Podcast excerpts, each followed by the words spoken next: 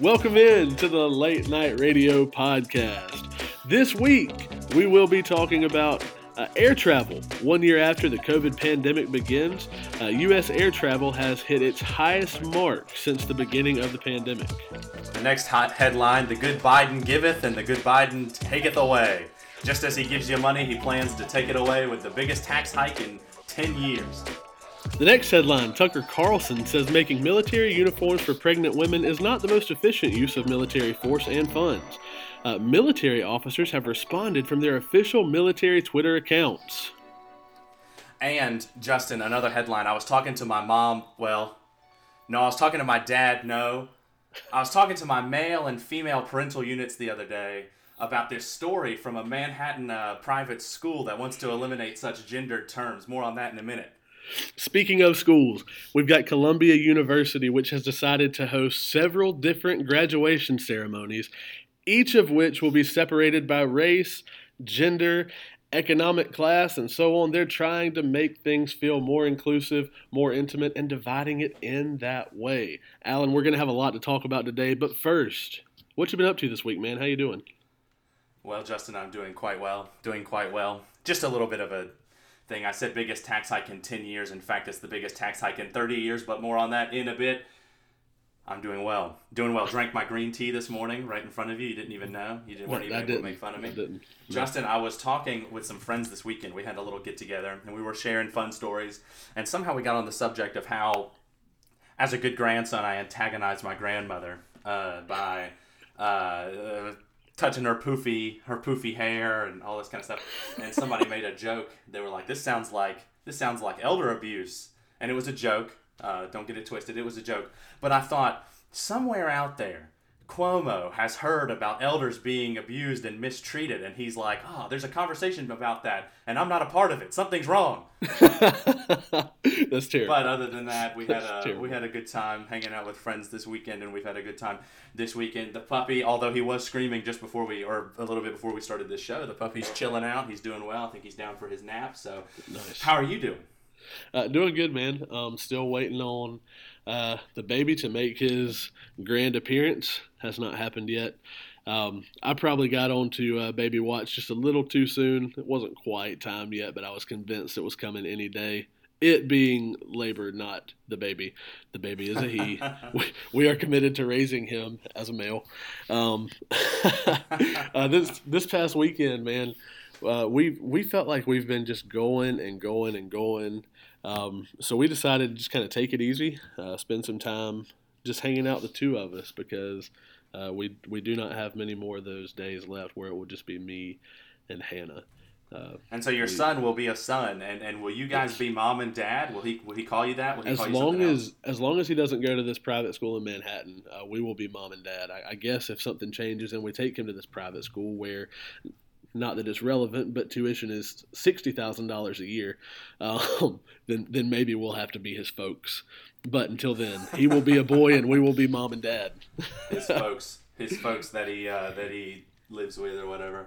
What a crazy world, man! What a crazy world. So nothing else new. The baby's not come yet. No, baby's not come. Although uh, Hannah was texting me this morning, and I don't think she'd mind me sharing. Um, have you ever heard of pregnancy brain, Alan? Uh, is it like when you become kind of ditzy? Yeah, so she just completely forgot where she was turning in to go to school today. Um, the other day, she asked where a couple of her kids were, and they were sitting right in front of her. Uh, she's a teacher, for if you don't know. For other Um, kids. So yeah, uh, so she she said the pregnancy brain is in full swing. She's she's struggling. She said she's basically been living in a fog for a couple weeks. I get such pregnancy brain after I eat big meals, you know, and I get a food baby. So so different kind of pregnancy, Alan. But I That's I feel that been there for sure. Perhaps equally painful on the other way out. But Justin, uh, uh, are you getting on a plane anytime soon, my friend? Uh, no, I will not be getting on a plane anytime soon um, with with the new baby and all. Although I'll tell you, like I, I love air travel, um, Really? and I I, don't I like do, planes. I do. You don't like planes, man? Well, I, I don't. Uh, yeah, no, I don't like not being the pilot. You know what I mean? Which I'm not a pilot, but um, like I like driving because I'm behind the wheel. You know what I mean? You, you want to be in control. Yeah, yeah. You have a yeah, hard and I also like to see the person that's in control because, like, I've gone on Yeah. long car rides and let you know my wife drive or other people drive, and as long as they're not crazy drivers, it's okay. Uh, listen, I'm I'm that same way. Well, actually, I'm a, I'm a little worse. I don't like other people to drive. I really struggle when other people drive. I get really tense and frustrated when they're making decisions that I wouldn't make, and it makes me not the best version of myself. Anyway, back to the air travel. I do love flying. However, with the baby coming, we won't be one of the, the many Americans who have decided that it is time to take back to the skies.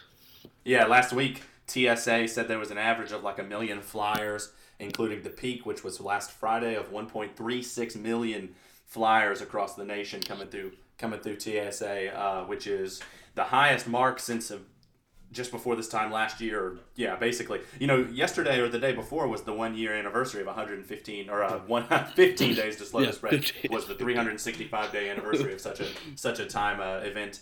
But uh, now we've we're back to the highest mark since then. Not since 2019. Not the highest mark since 2019. I guess Yep. more people had places to go back then. But uh, I don't know why people would have been traveling this weekend other than uh, work maybe catching back up to you. But I know a couple of people that travel for work and they're still not traveling. So I I wonder what's picking up the air flight. But it's it's it's going up. I mean, I, I kind of think what we're seeing is people are seeing the numbers come down from COVID. They're they're becoming more comfortable with with flying. Like I said, some people have that as part of their jobs. Um, we are kind of getting into that spring break season, though. Um, that that could certainly be playing a part. Well, and maybe like um, like you were talking about last week with the CDC, maybe like grandmas and grandpas are getting vaccinated, and now Yeah. it's been you know for some it's been a year since they saw those those folks, so Yeah. maybe they're traveling out to see them. But uh, this is good news, I think overall. I mean, it's certainly it's good news. Um, air air airline stocks are Yeah. beginning to rise again. That was another thing I saw reading headlines about this. So I, I think. This is good news. I mean, certainly for those companies, for Yeah. the airline economy, but I think this is good news. Yeah, absolutely. It's, it's good news uh, for us. It's good news for our country. It's good news for our economy. Absolutely. But Justin, the folks that own these airlines, what's going to happen if this tax bill uh, or tax plan goes into goes into place by by the first major tax hike in 30 years? I said 10 years in the intro, no 30 years. It is a 10 year plan. That's where I got my years mixed up. But what are they going to do, Justin? Uh, well, they're going to end up doing what uh, everyone does and trying to seek ways around that uh, massive tax hike. We'll probably end up seeing some outsourcing of jobs. Um, Mm. They're gonna, or they're gonna end up handing over a big chunk of money. I was looking, and it looks like the corporate tax is going to go from twenty one to twenty eight percent. Yes, Um, yes. Yeah, basically Biden's plan is to raise corporate tax, estate tax, capital gains tax, and taxes, income taxes for those making more than $400,000. So you can just see it's for those who have some money or own businesses or, or own estates. It's those for it's for those that have money. It's the the top 1% that people like to talk about, but even it's not just the top 1%, it's it's a lot. But here's Right. here's the thing. Sorry, sorry to cut you off. Here's the thing though. When we raise taxes on the people with money, they're the ones who are able to find the loopholes, right? They're the ones who are able to find workarounds, whether it is loopholes or taking their money elsewhere. Um, that's that's what's going to happen. It's it's a tax hike, but those folks are just going to take their ball and go home. Justin, I thought that only poor people owned businesses. You're telling me that rich people own businesses that, that, Oh, that the less rich work for and make their money and make their livings? Absolutely, that's how it works, Yeah. man. So they're packaging this tax hike. Um, the the good Biden is is uh, packaging this tax hike under the quote that, that it's to pay off the 1.9 trillion dollar stimulus package that just passed. Right. Um, and, and the, because the thought is in 10 years, the, the taxes, the, the estimated 10 years, or the estimated taxes from this in 10 years will raise 2.1 trillion. Yeah. So it's going to take 10 years to pass what was done with a stroke of a pen in, in 10 days, conceivably, just a minute Yeah. ago. I, I'm a little skeptical. I don't know about you, Justin, but I'm a little skeptical that this is simply to pay off the 1.9 trillion dollar stimulus package. Yep. um, just in terms of economic theory, which I'm not an economist, uh, I want to throw that out there.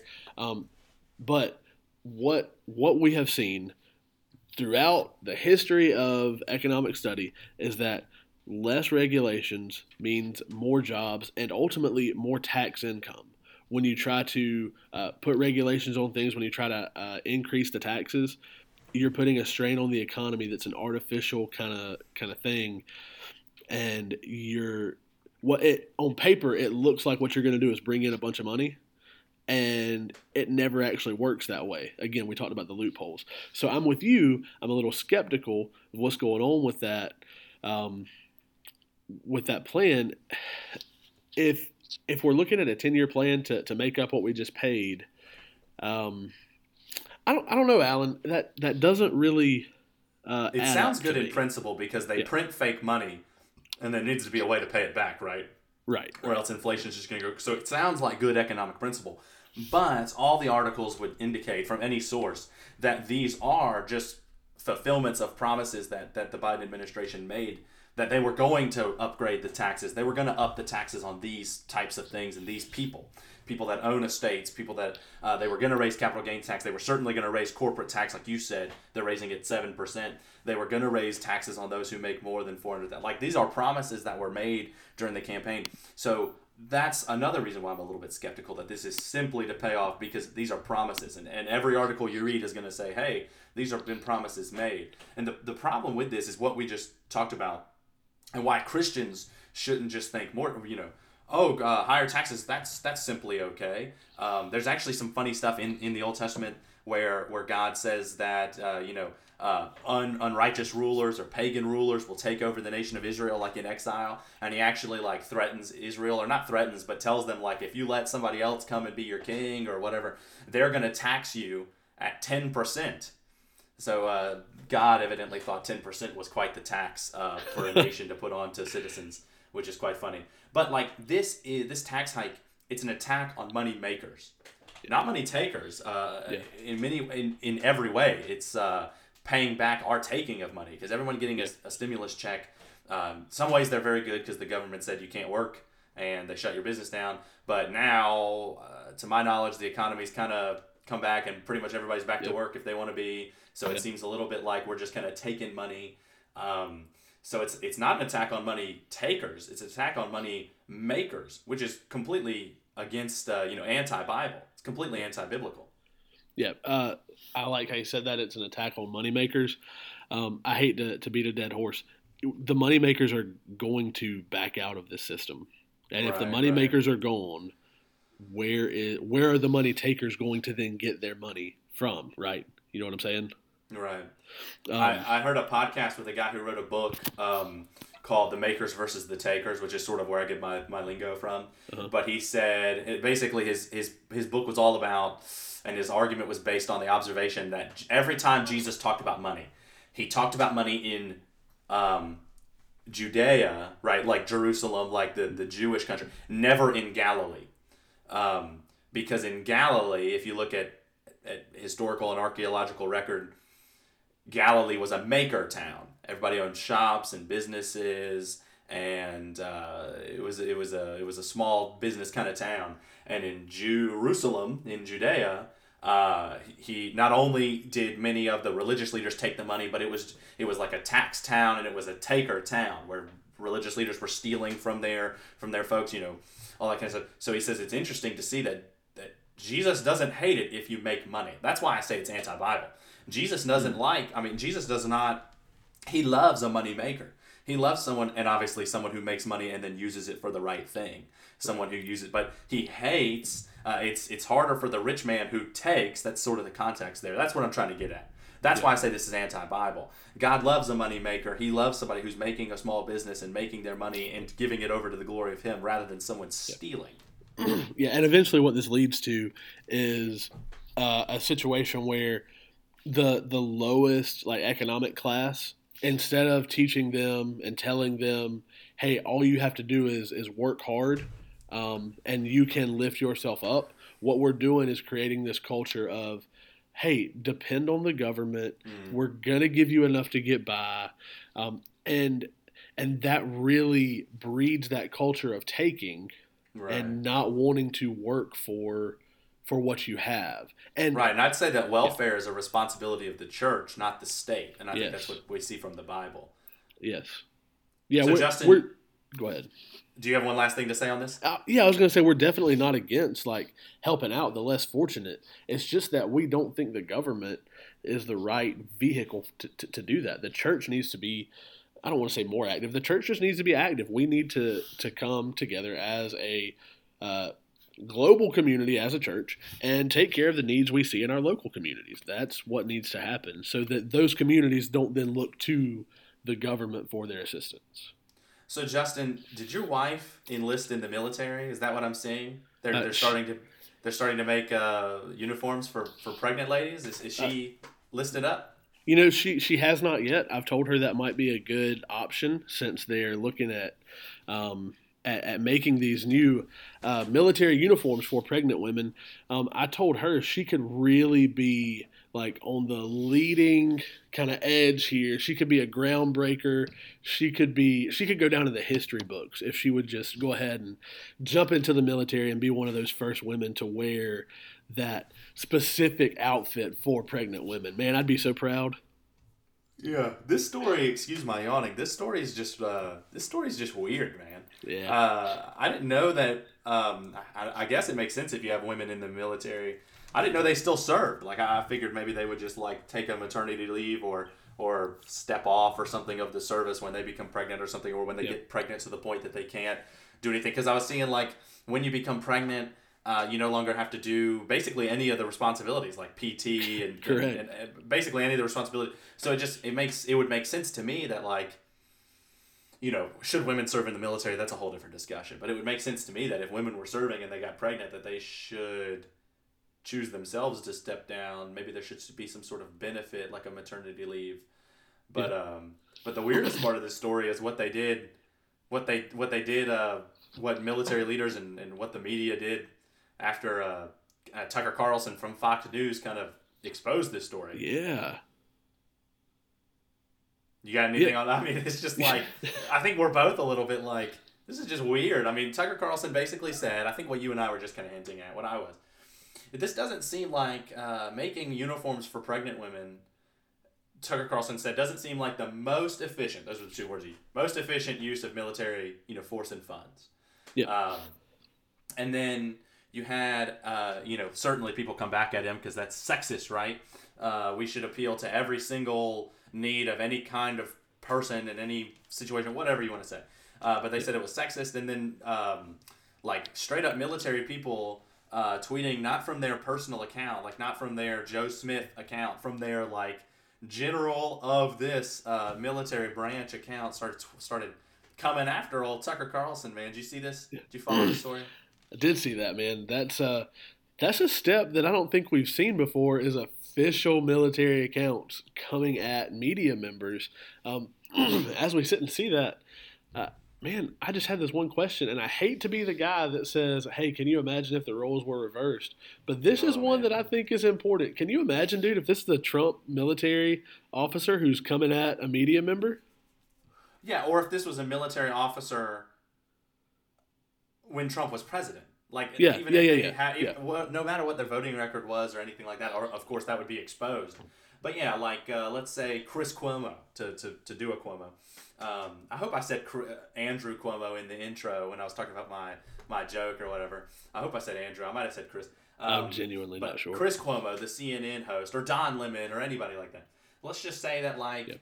you know, Don Lemon said something. You know, he's obviously a more liberal, and he works for CNN. Said something about against the military, and then some Yep. military guy came out and be like, "This guy has zero zero minutes of service and all this kind." And Trump were president, man, it would be the story that everybody talked about. I mean, it has to be right because everything that Trump did or anything that happened under Trump's watch was the story. Um, It's it's hilarious, man, because everything that happened under Trump, you, you you heard the media talking about how tyrannical the government was. Trump's a tyrant. Trump's you know this oppressor, and they were looking for it and looking for it and creating it where it wasn't there. And now all of a sudden, this is some genuine like uh, Yeah. hints at at tyrannical rule. Um, certainly, military guys. We, we don't want military officials having uh, feuds with our media, right? We don't want that to happen. That's not uh, ideal in a Right. in a culture that relies on the media for information. We want to have a complete separation there, unless it's just communication of facts, right? Right. No, this is uh, this is scary because like you can tell that this is agenda being pushed from Yeah, the current Absolutely. administration. um, onto leaders in the military, and it's it's just a top down kind of thing. But it is really just at the top, which is funny because I heard a lot of people saying like if you polled the average military person, they probably think that Trump, they probably prefer Trump as president. Uh, they probably think that their boss who is saying this or their boss's boss's boss who is saying this kind of stuff from their official Twitter account is a lunatic and, and that sort of thing because they, they aren't in line with that uh, with the top the top who's the top brass who's saying this. But it definitely is sort of a top down thing. And it's kind of scary like you said because it is the actions of like next next thing you know um, you know the military is just knocking on uh, knocking on uh, Fox Doors news and saying you know uh, Tucker Carlson can't do his show anymore if he's going to talk against the against the party, right. right? You know what I mean? Right, right. So here's here's here's the thing, and like you, if you're sitting out there listening, and maybe you think, well, Tucker shouldn't have said what he said. Here's here's what happened. So our military says, hey, we're looking at trying to make our uh, forces more inclusive, more um, I guess inclusive is the best word. And they they roll out this plan for what they're going to do. And Tucker says, "Hey, you know, every other military in the world, particularly the militaries of those that we might consider potential enemies, potential threats, mm. their focus is making their military the most lethal fighting force they can." Uh, maybe that should be our focus as well and mm. everybody attacks him for that. So that's that's kind of the the other thing that that's crazy. Not just that they're attacking him for having a differing view, but the fact that his view was just, hey, we've got some threats. Maybe our focus should be doing everything we can to be as ready for that as we mm, can. I, I hadn't seen that. That's a really good uh, observation. And that's an observ- That's a good observation by, by Tucker. Like him or hate him, that's a good observation. But uh, and that's a good point that you make there. Hmm. Crazy. And, so Justin, like yeah, go ahead. Did I hear? I'm gonna change subjects. So okay, so okay, fair enough. Did I hear that you were hanging out with your male or female parental units um, uh, sibling the, the the other night, last night perhaps? Oh, we have to use you, those terms. Yeah, you mean the? No, I I haven't asked him recently. I think he identifies as a male. I'm pretty sure he does. Um, and if so, I think it's okay for me to say that he is my uncle, but you are oh, never okay. allowed to say he's my uncle. So I appreciate the way you did that. Yeah, um, you're welcome. So, so is he your female or your male uh, parenter, uh, uh your uh, parental unit's uh, sibling? I appreciate your inclusive language. Um, I'll tell you that my mother identifies as a woman, so she can be called my mom. You can now call her my mom. Uh, this is the brother of my mother. Um, so yeah, I was hanging out at his house. Listen, if you're wondering why we're why we're using these terms, uh, it's becoming more and more apparent in our culture that we've got to start using words that are more inclusive of those who maybe don't have a normal home life. At least according to this private school in in uh, Manhattan which is encouraging students to stop using the terms mom, dad, and parents because that makes assumptions about the kids' home lives. Right. This is uh you, you talked about this before the show. This is an interesting situation that we run into as youth pastors. I'm sure your, your wife yep. runs into as a teacher. Um, is like I have kids in, in my youth group, and I've had kids in, in past youth groups that uh, like live with their grandma or live um, or have divorced parents. I mean, they have these these broken home situations is what I'm trying to get at. Maybe they lost a parent. I've known I've known some folks that have lost parents and stuff like that. Like uh, so they so them and then their stepmom is their stepmom because their mom passed away or something like that. So like they have these broken home kind of situations. Um, so it seems, you know, the, the, the packaging, again, this is sort of like, um, like uh, wrapping up uh, some garbage in, in Christmas wrapping paper and thinking it's a present underneath. Like this is sort of like they're wrapping this story into a nice sheen bow under a nice sheen bow, but it's not. I don't think what is actually trying to be conveyed here. So here's my point.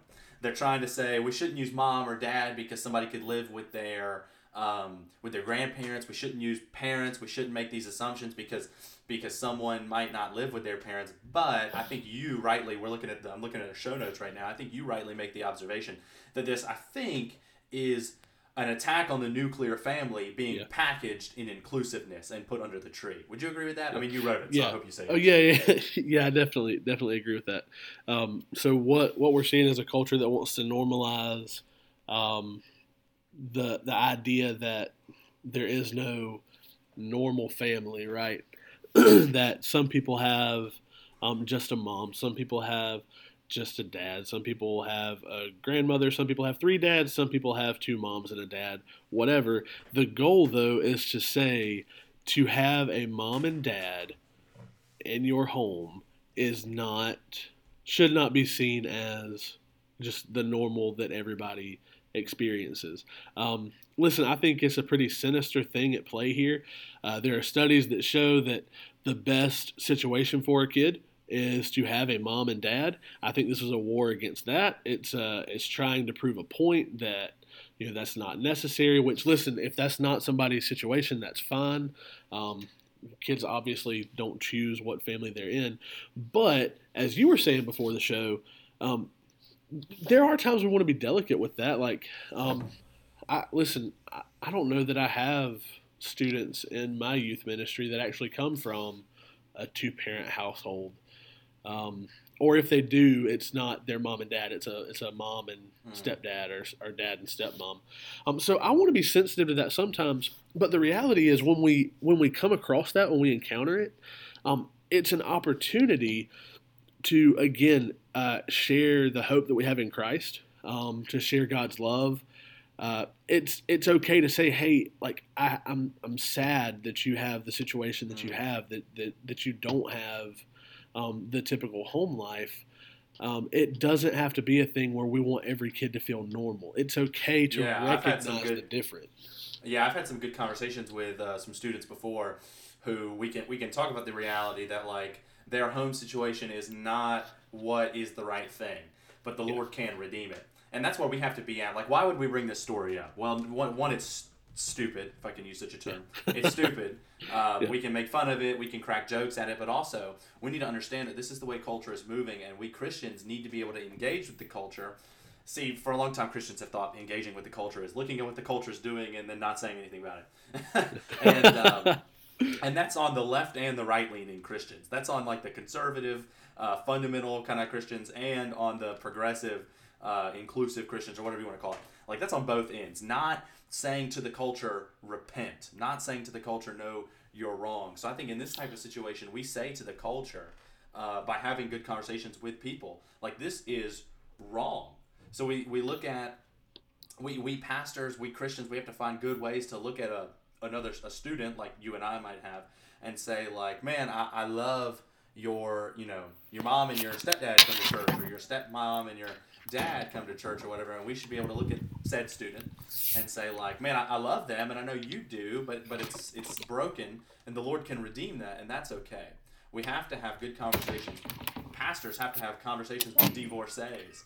Or, or people going through divorce, or people who have just gone through divorce and wish maybe they never did, and be able to say, yes, your situation is a broken one, but the Lord can redeem it. You can uh, you can in a way make the, the best out of this by following him in faithfulness after this. We have to be able to say, yes, it's wrong, but uh, the Lord has redemption for it. That's the, what we have to do in these types of situations. We can't just change the way that we talk to students or the way that we talk to divorcee adults in our churches, or else we're not gonna we're gonna lose them. We're gonna lose them to the culture of secularism, right? You get right. what I'm saying? Yeah, I do. I do. And uh, kind of what you're saying, not that it's exactly the same thing, but I don't know if you saw the the quote from Don Lemon this week, um, mm-hmm. where he basically said, "God is not a God of judgment."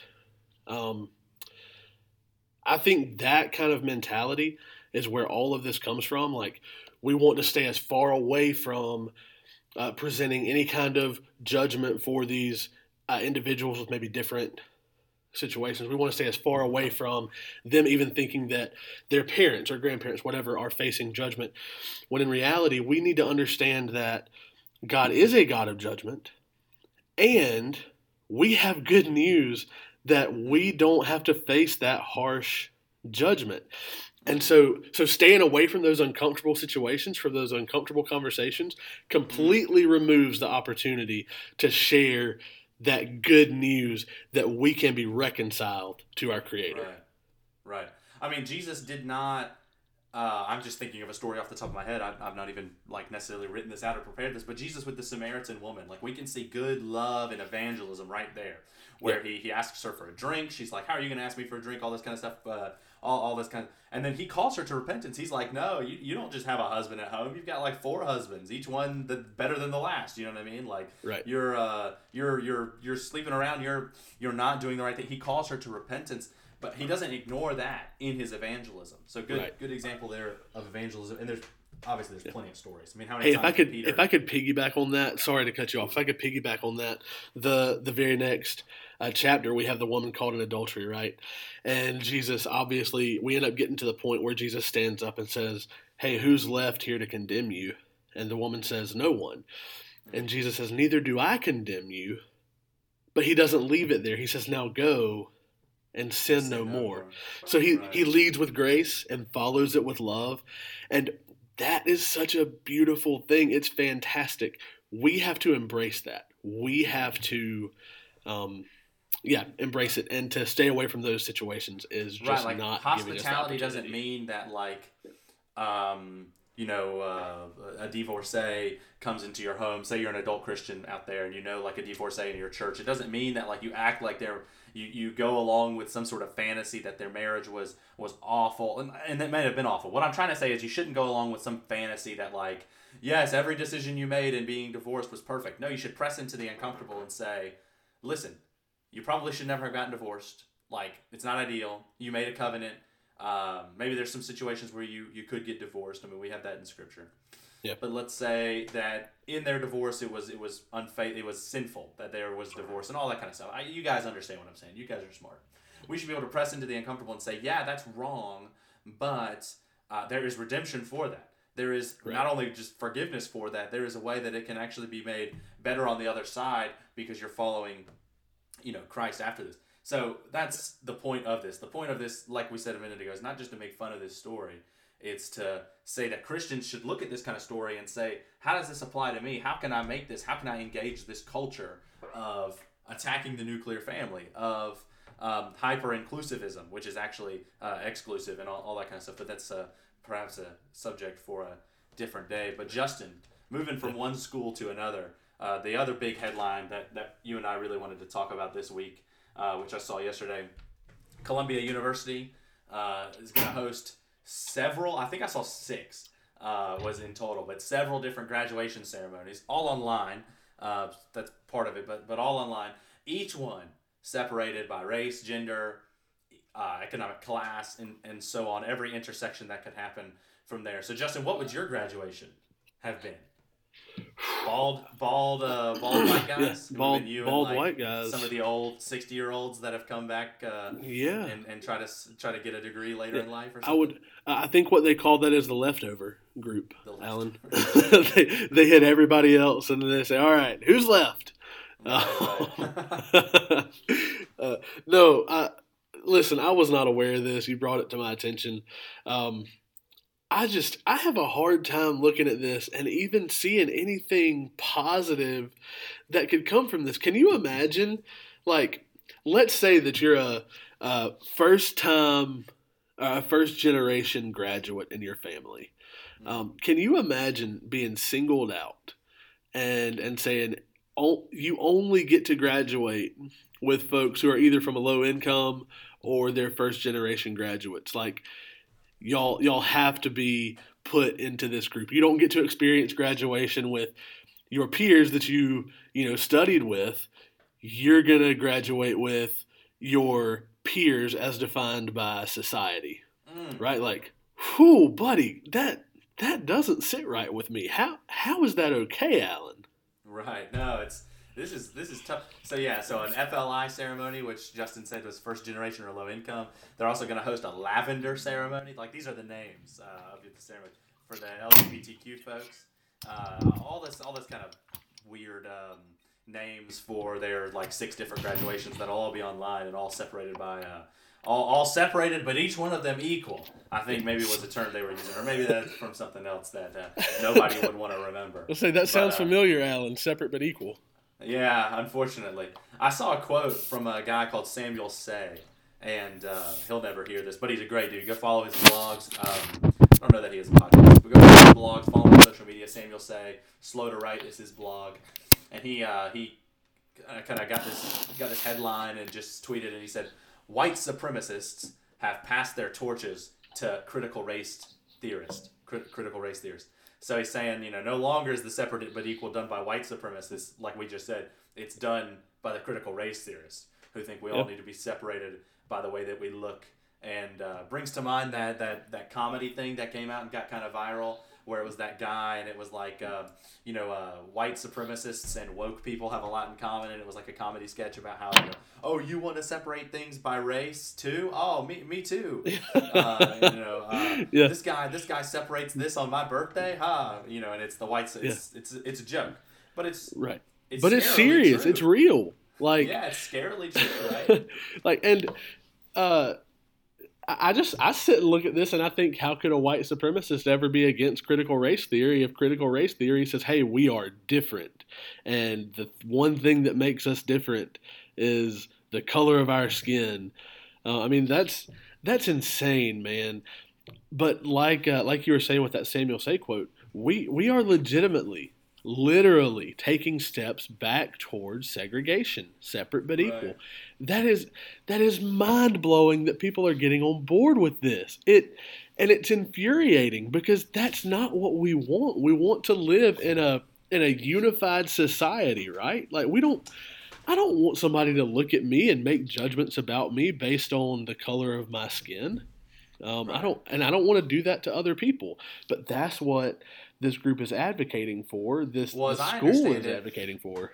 As I understand it, um, like like like black people um, and some of these minority classes, they don't want. I- I've heard this said before. They don't want to live in a colorblind world. Like you hear that a lot. You hear that a lot from white people at when somebody gets killed by the police or something like that. Oh, I just wish we could live in a colorblind society. Yeah, yeah, They yeah. don't want that. They want you to acknowledge that they look different than you. They want you to acknowledge that they come from a different culture than you. But this is an extreme too far, right? Because this is back Right. to where we said like, uh, this is an extreme too far. And I, I know people that would probably hate this, but also want you to acknowledge that they that they don't want to live in a colorblind society, but they don't want to live in this kind of society where it's like, Yeah. oh, you're black and low income, get in line, uh, get your ration, and go to your graduation ceremony. Way to go. You know, Look- oh, you're you're white and you're from a higher income, or you're black and you're from a higher income. Go to this graduation ceremony. Like they don't want that, but but some do. I mean, I saw. Um, I didn't see. I think it was two years ago. The Gospel Coalition, big big organization, do a lot of good things. They had this conference. They have a women's conference every year, and one one of the women's conferences they had, which I think was two years ago, um, they had one night uh, a women of color only worship service. So Wow. only the women of color at this uh, at this uh, women's conference were allowed to go, and the whites had to stay outside, right? Like because they have shared experiences as, as as people of color. They have shared experiences as black people in America and black women in America. But to me, uh, I'm not a black woman in America, but I have the Holy Spirit. I have wisdom from God, I think, and I have His Bible. And, and I think that that's a step too far is when you start saying that people, because of their skin color, are unclean for worship. You can't come into this worship service because of your skin color.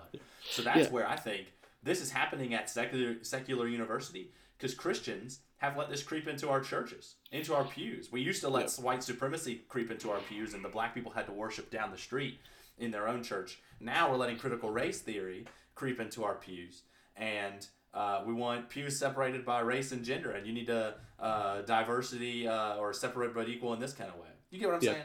Yeah, I do. And uh, so, taking a step back is is funny because I think what happens in these in these scenarios, you end up with somebody who comes up with this idea who says, "Hey, we're gonna have a separate night. Like, let's talk about the um, the women of color worship service." Somebody comes up with this idea, and, and really their idea is to elevate the women of color, right? And to to give them like a special place and say, "Hey, as women and as people of color, you're the most marginalized members of society. We want to lift you up and give you a particular space. The problem is, and what people don't don't think about, you're lifting that class up, right? And I'm I'm okay with that. I'm I'm good with that. But then you're saying, but while we lift you up, nobody's to be here to see it. Mm. Like we want to lift you up, we don't want you to actually share with the white people who would have been in the room, right? Like let's have let's have a worship service led by women of color and have everybody participate in that, you know? Right. Um, that's that's where I think we we take it too far. Like, yes, we want to elevate these these members of society who historically have been like on the outs, I guess, like they've been marginalized, but we don't want to do it in such a way that says, like, you're only allowed to be a part of this group that we identify you as being a part of. Right, right. Right. That's actually a really good point. I hadn't thought about that. No, I mean I have thought about it in the sense that like what a more effective way it would be if you said we're going to talk about these experiences. Everybody's welcome to come, rather than saying like, nope, you're unclean. You're, you're, you're not allowed in here. Yeah. I mean that's scary. Is when, when you're like, no, you, you're not allowed in. But that's not what this. My, my point in bringing that story into this is to say that we've we've failed as a church, just like Sure. we did uh, hundreds of years ago, uh, or or a hundred years ago, uh, with with segregation and some stuff like that, where churches failed. Uh, we are failing now as a church in a different way, and uh, the church needs to repent. The church needs to come back to faithfulness. And Yeah. we don't need to live in a colorblind society because you know the end the end of all of this is not going to be colorblind. Man, there's going to be people from all tribes, tongues, and nations worshiping the Lamb who was slain. But Right. they're not going to be worshiping in different worship services, and they're not going to be graduating from college in different graduation services. They're going to Right. be bringing their cultures and their glories that God has given to them, placing them at the feet of the Lamb, and then worshiping the Lamb. And that's the point of all this: is that we should be trying to do this together, not colorblind, but not separate but equal.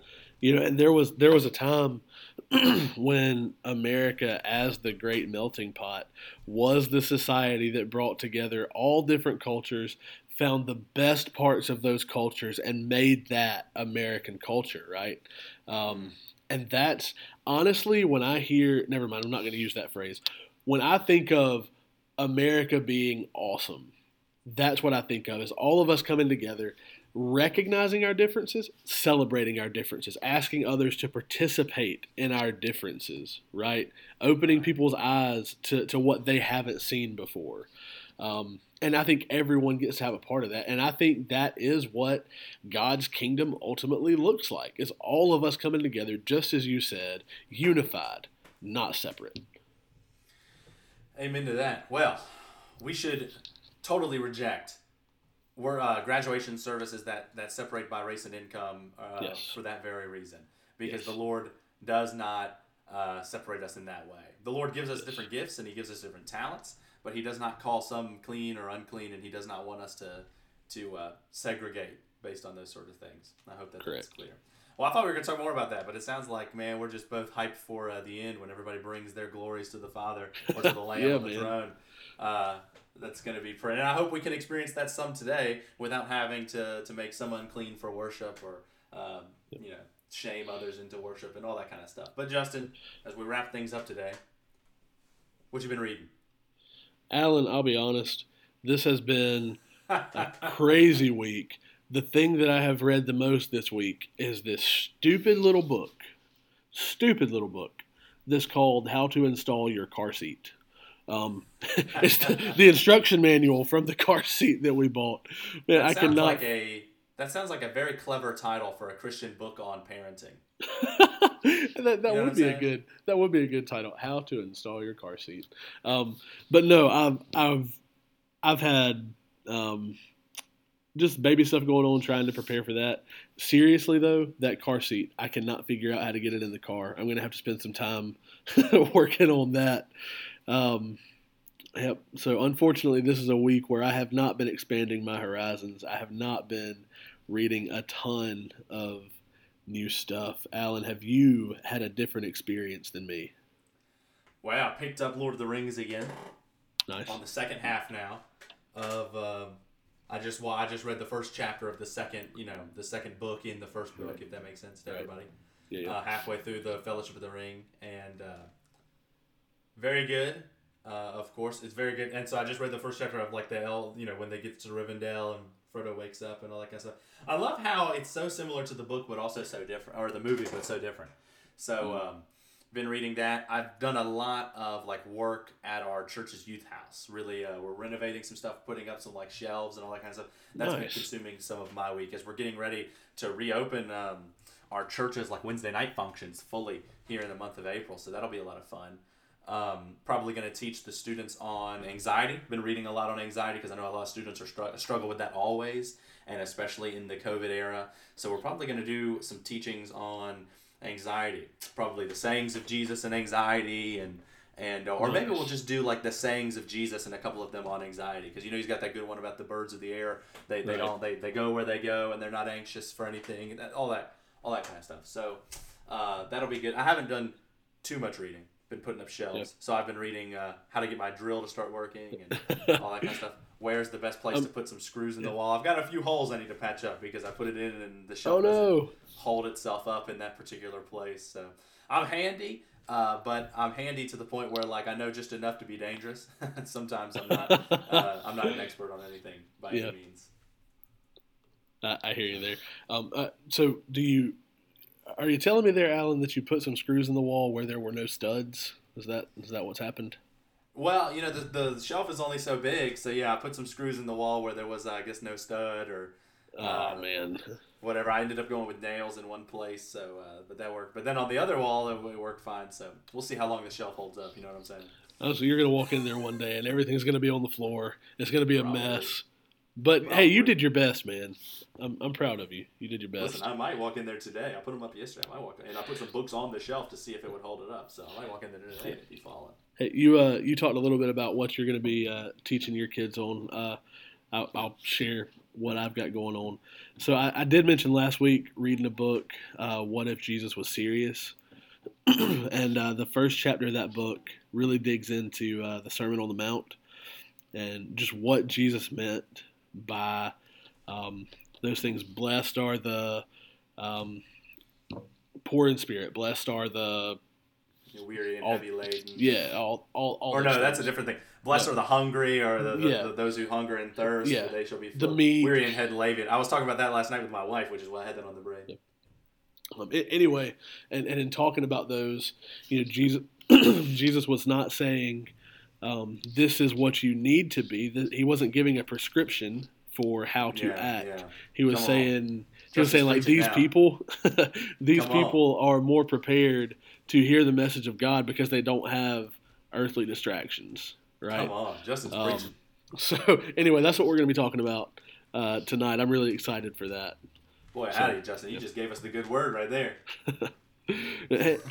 Speaking speaking of that, so my grandparents are in town, and I didn't realize I was doing it, but they came to visit the other day, and they're sitting there. It's uh, the, the two of them and uh, my cousin, and we were just talking, and I brought up um, just just something about church, and after after a probably about 10 minutes of me talking. I felt terrible. I didn't realize I was doing it. I got carried away. After about 10 minutes of talking, uh, my granddaddy looked over at my Nana and he said, um, well, I, I don't think we need to go to church Wednesday or Sunday or next Wednesday. We just got a whole a whole series of sermons.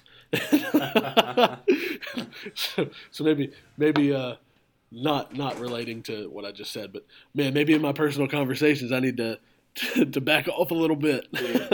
I am like that in so many ways. So I can I can get behind that. Man, when you Uh, get Justin- excited about something, it's hard to, to slow down, you know? That's right. That's right. I was reading in my Bible time this morning. Um, uh, Solomon's prayer for wisdom. We're reading First and Second Kings right now. So Oh. Solomon prays for wisdom, and then today I was reading Solomon his first act of wisdom, which is the the, the, the two women uh, fighting over the baby, and Solomon says, "All right, let's cut it in half then." And it Right. shows who the real mother is because she wants the baby to be alive um, Right. at the end of it because she has that motherly instinct. And uh, you know what it made me think about? It, it just made me think about how like Christians should be praying more for wisdom. That's what the book we're reading alongside of it too is. But like God cares about what you do with your life. God cares about how you act in any kind of situation. You know what I'm saying? That's just what I've been really wrestling Yep. with lately. Like the Christian out, like the outpouring of the gospel in our lives. I mean, it impacts every single aspect of life. That's why we talk about these kind of crazy stories that go on in the world and and all Yeah. that kind of stuff. But I digress. Absolutely, man. Hey, You disagree? You think the gospel means nothing to us? No, no, no. I'm I'm with you, but uh, I got I got distracted because you, you brought up uh, Solomon and the two women and the baby. Uh, we're we're going a little longer than we intended to, but I've got a question, and, and this was this is one that always I struggled with reading that story.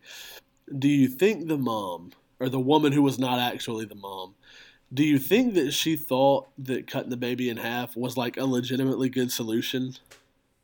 Like that she was like, okay, I get half a baby now, hallelujah. Right, right, right. Like I think she probably wanted the other woman to suffer the way she was suffering. Like, Right, kid yeah. died, obviously. yeah, yeah, but man, as a kid growing up, hearing that story, I was like, "What a stupid woman! Like, that's, that's not gonna work. that baby's not Yeah. gonna be alive." but but no, I, I, I like that. You know, ha- having studied more and, and realizing, hey, he wasn't he wasn't trying to propose that both women could get half a baby. He was Right. looking to see which woman was willing to see the other one suffer.